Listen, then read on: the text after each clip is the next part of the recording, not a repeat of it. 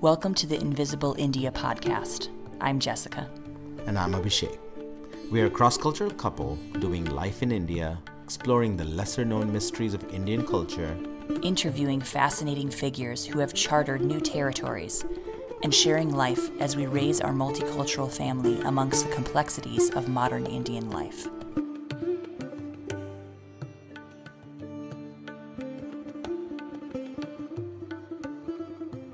Namaste and hello everyone. Jessica here this week for episode 57 with Tripti Lahiri, the author of Made in India.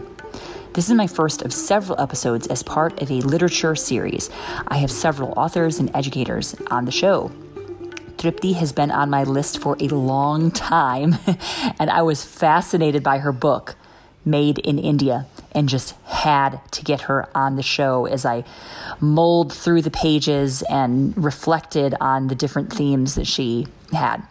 Tripti has lived all around the world and has an astute gift of observation. Let me just read from the back of the book. We eat first, they later, often out of food portioned out for them. We live in the front, they in the back. We sit on chairs, and they on the floor. We drink from glasses and ceramic plates, and they from ones made of steel set aside for them. We call them by their name, and they address us by titles Sir, Ma'am, Sahab, Ma'am Sahab. There is so much to unpack with this book, Made in India. I think this is one of the best books about inequality and opportunities in the labor force of India, but also just about Indian culture in general there's so many aspects of Indian culture which are not visible to the outside eye at first glance. And Tripti does a fantastic job of, of covering those things. And this is part one of our incredible conversation about Made in India and so much more. Part two is coming just next week. We talked for uh, about an hour, so I wanted to split it into two episodes. Part one this week, part two next week. Before we get into the episode with Tripti, I have some announcements. I am thrilled to share that we made some waves on the charts in the past month or so. So in Apple Podcast, we hit top 10 in the relationships category in Austria, Norway, and Switzerland. Top 50 in relationships category in China, Finland, France, Ireland, Singapore, and Taiwan. Top 100 in relationships in Australia and just last week, the US, woohoo! Canada, Belarus, France, Hong Kong, Denmark, Germany, Great Britain, Japan, and the United Arab Emirates. We hit top 100 in society and culture in Canada, Hong Kong, India, where we are located, and New Zealand. Lots to celebrate, and we could obviously not do it without you guys who listen and subscribe oh my goodness, this is so amazing. And thank you so much for your support and for following us and for continuing to listen to the show. Side note, I'm going to be speaking at Podcast Movement 2021. So if you are a podcaster or want to be one, get your tickets. Tickets can be found on podcastmovement.com, online, or in Nashville, Tennessee. I'm going to be joining online here from India, August 3rd to 5th.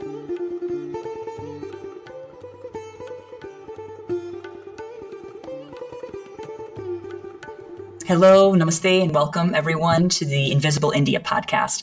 I am thrilled today to have author and journalist Tripti Lahiri with us today, the author of a very influential book in my life, Made in India.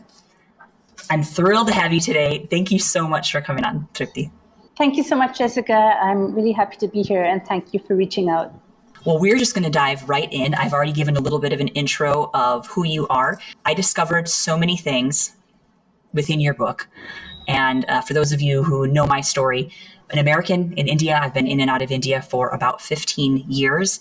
And one of the biggest challenges for me has been kind of understanding the the different hierarchies, invisible hierarchies within Indian culture and how I fit into that. So I know that that target audience of this book is more Indians and kind of like encouraging a social awakening and awareness.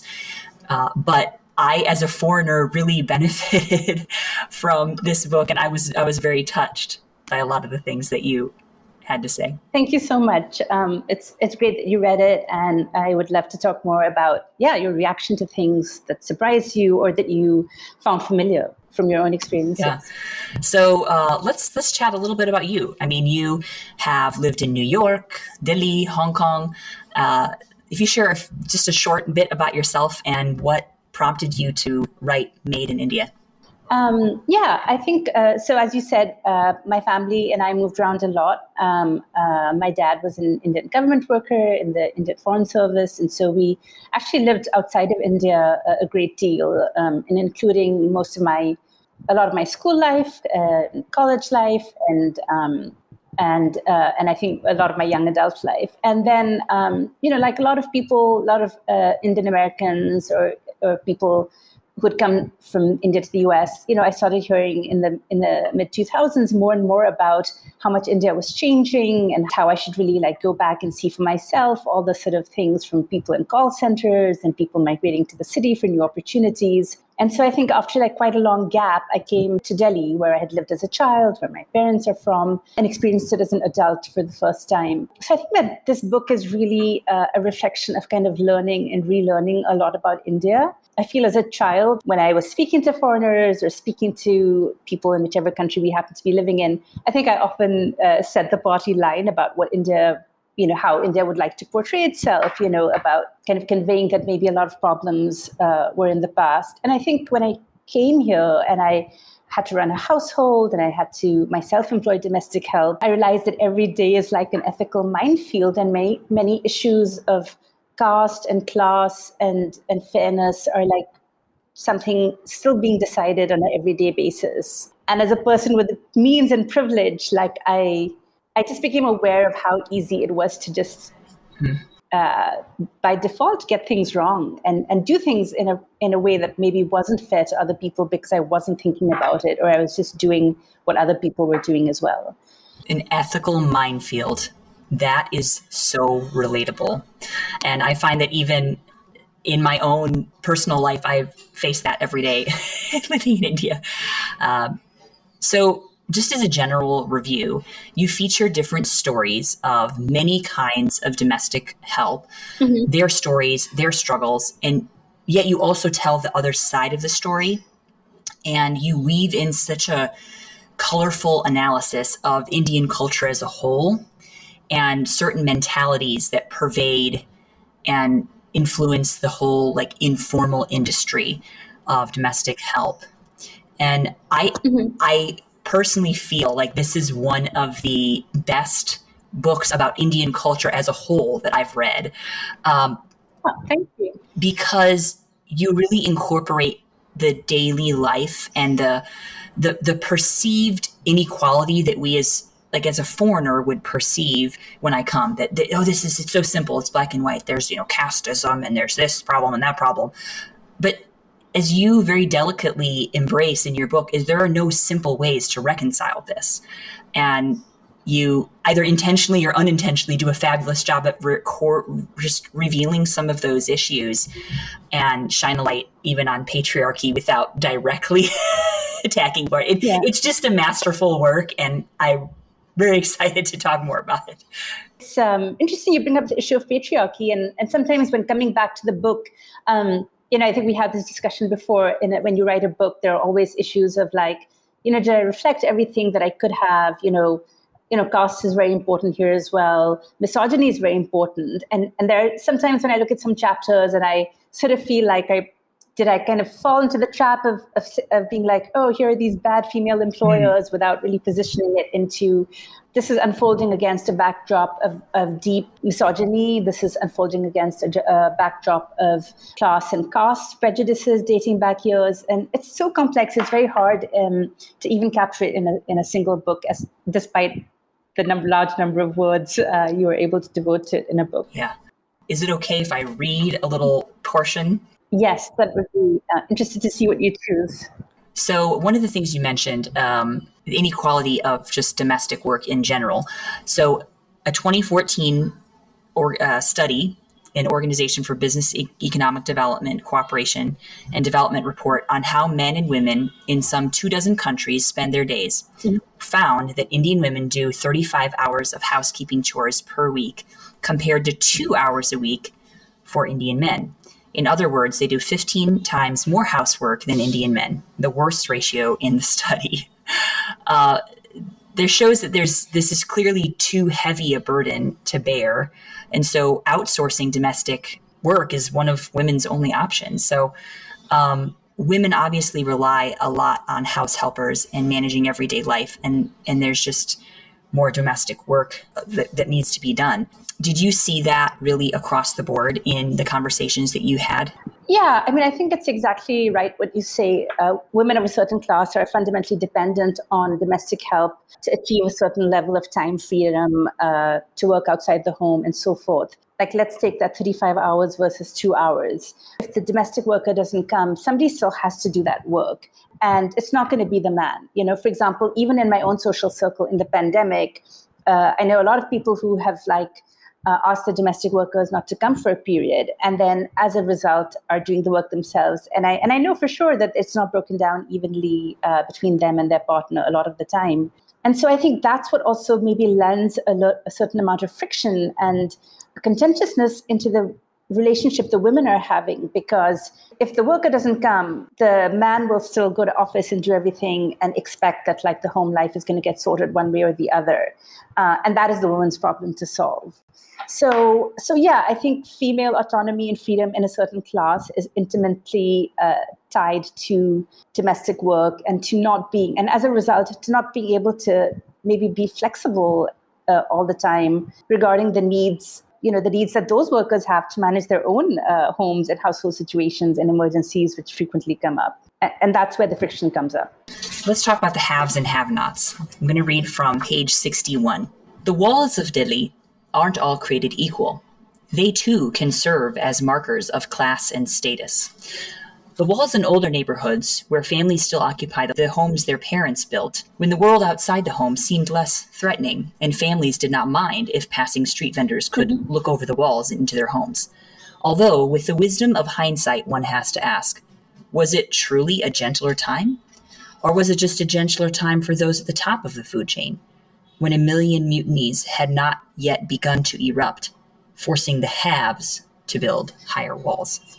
Those of us who are really um, in kind of more of a privileged situation, is it part of our responsibility to pay a fair wage, to to continue to see development occur in uh, the working class and in domestic labor?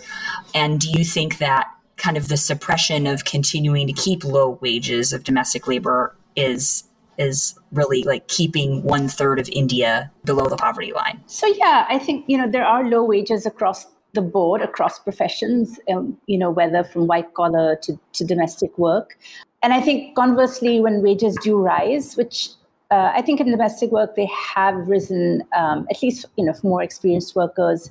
That is a, a, path to upward mobility. I did meet a lot of people where I could see that the fact that their mothers or, or maybe in some cases grandmothers had done this work uh, maybe had done it at really pitiful wages, had actually had paved the way for the next generation to to uh, improve. That didn't actually work all by itself. Like it was very necessary sometimes for employers to be quite actively involved, like to help navigate systems, you know, maybe to help get into schools or to help with tuition so yeah i mean i think that there is an onus to to think about we, you know so often in interviewing in interviewing for this book where i really leaned heavily on family and friends you know i i would hear this debate come up of like you know we we shouldn't spoil the market rate we shouldn't um mm-hmm.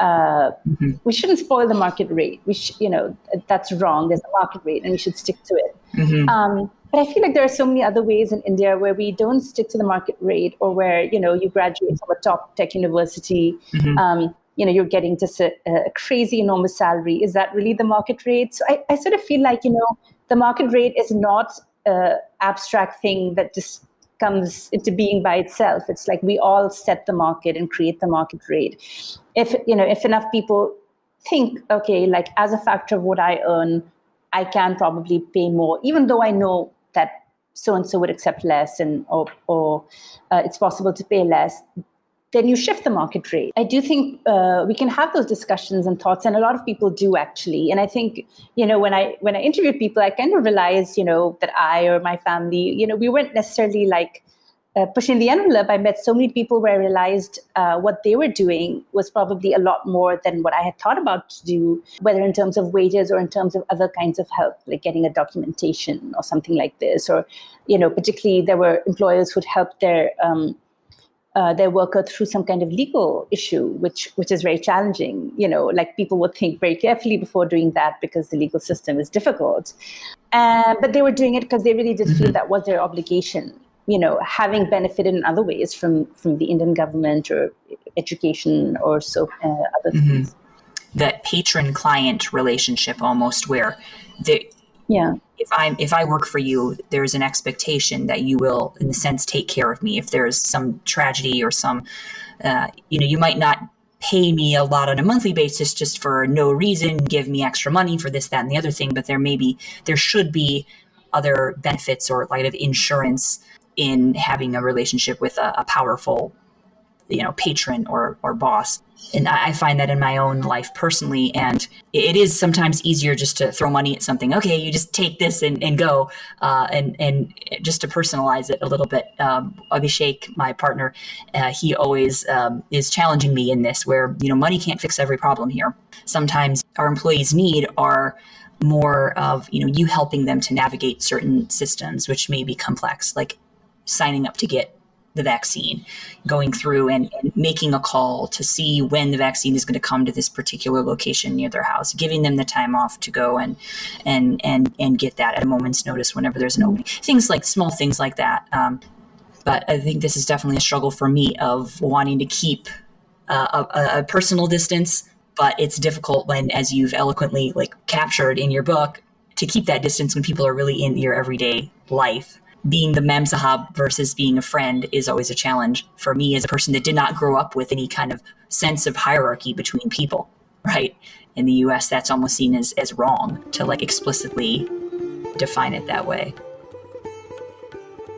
Since we are talking about books, I want to tell you about Karadi Tales. They have just adorable resources, chapter books, and some bilingual books, many English books for kids as well. If you've ever seen the Karadi Tales uh, videos with Karadi the Bear, the na na na, na na na, na na na, na na na. My kids love those. There's some really incredible stories about like mythology and Indian culture and just adorable stories rooted in Indian culture that they've done several videos on involving animals and different characters. As far as their book selection, I did a few read alouds on my social media pages with my kids. Look on my Instagram for two books I got recently. Uh, number one was Thukpa for All, which is a book about a Tibetan family and tells story through food. The second one was Magic in My Fingers. It's a story about a boy and a girl whose father wants to teach them Indian classical music. These books were both in English and so cute. So go to my offers page and discover more about Karadi Tales. InvisibleIndiaPodcast.com slash offers. The links are also in the show notes. If you're looking for more bilingual or Indian language books, Tulika is an incredible place to look as well. I probably own more Tulika books than any other for Hindi language books for my kids.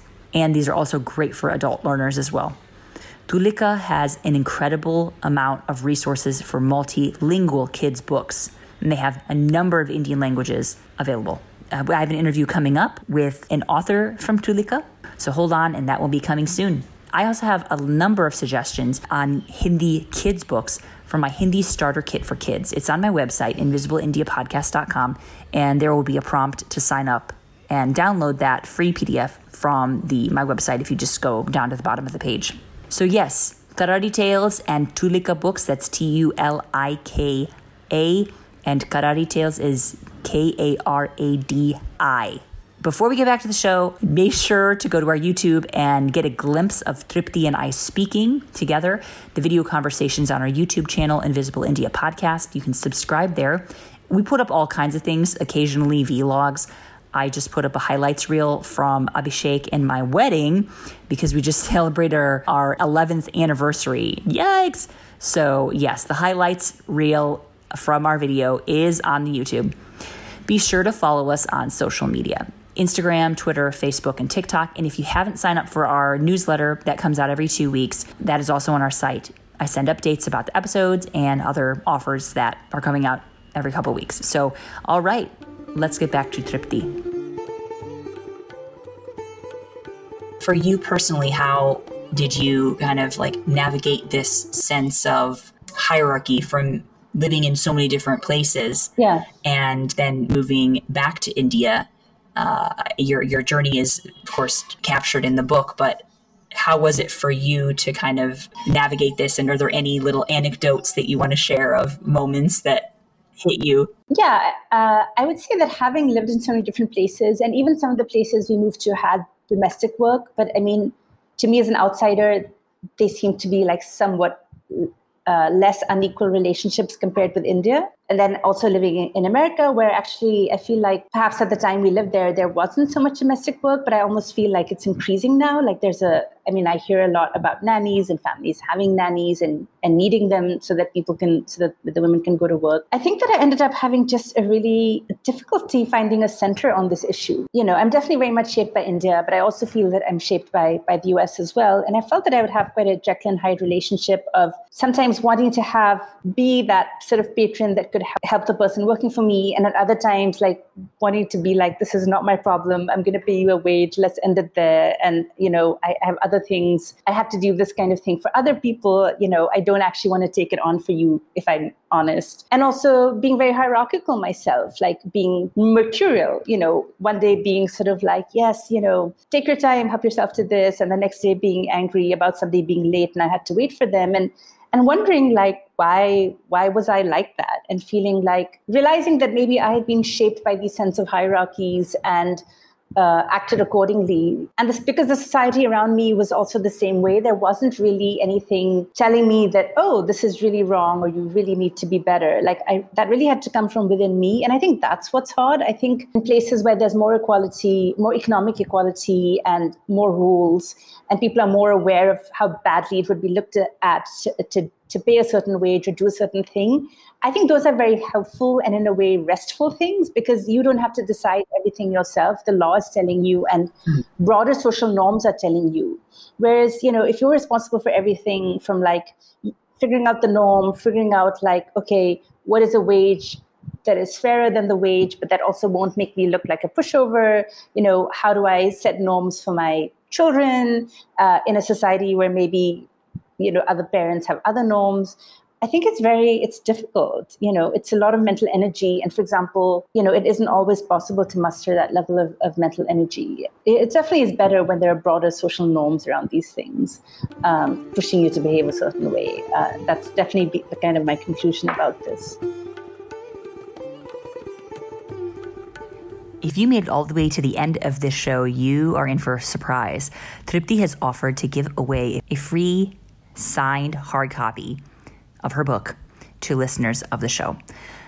Go ahead and check out our social media to see rules for the contest of how you can win. Go on our Instagram, Twitter, Facebook, and TikTok to see how you can win a copy. Okay, thanks so much for listening. Listen to part two coming next week for more incredible conversation and insights on the informal labor markets of India. Hope you'll join us. Feel free to check out all the resources I mentioned. Everything is listed in the show notes here. And then, of course, on my website, invisibleindiapodcast.com slash offers for the offers. And just the main page for the free download. The music for the Invisible India podcast is performed by Christopher Halen Sitar and Ed Henley on tabla on Rag Bhimpalasi.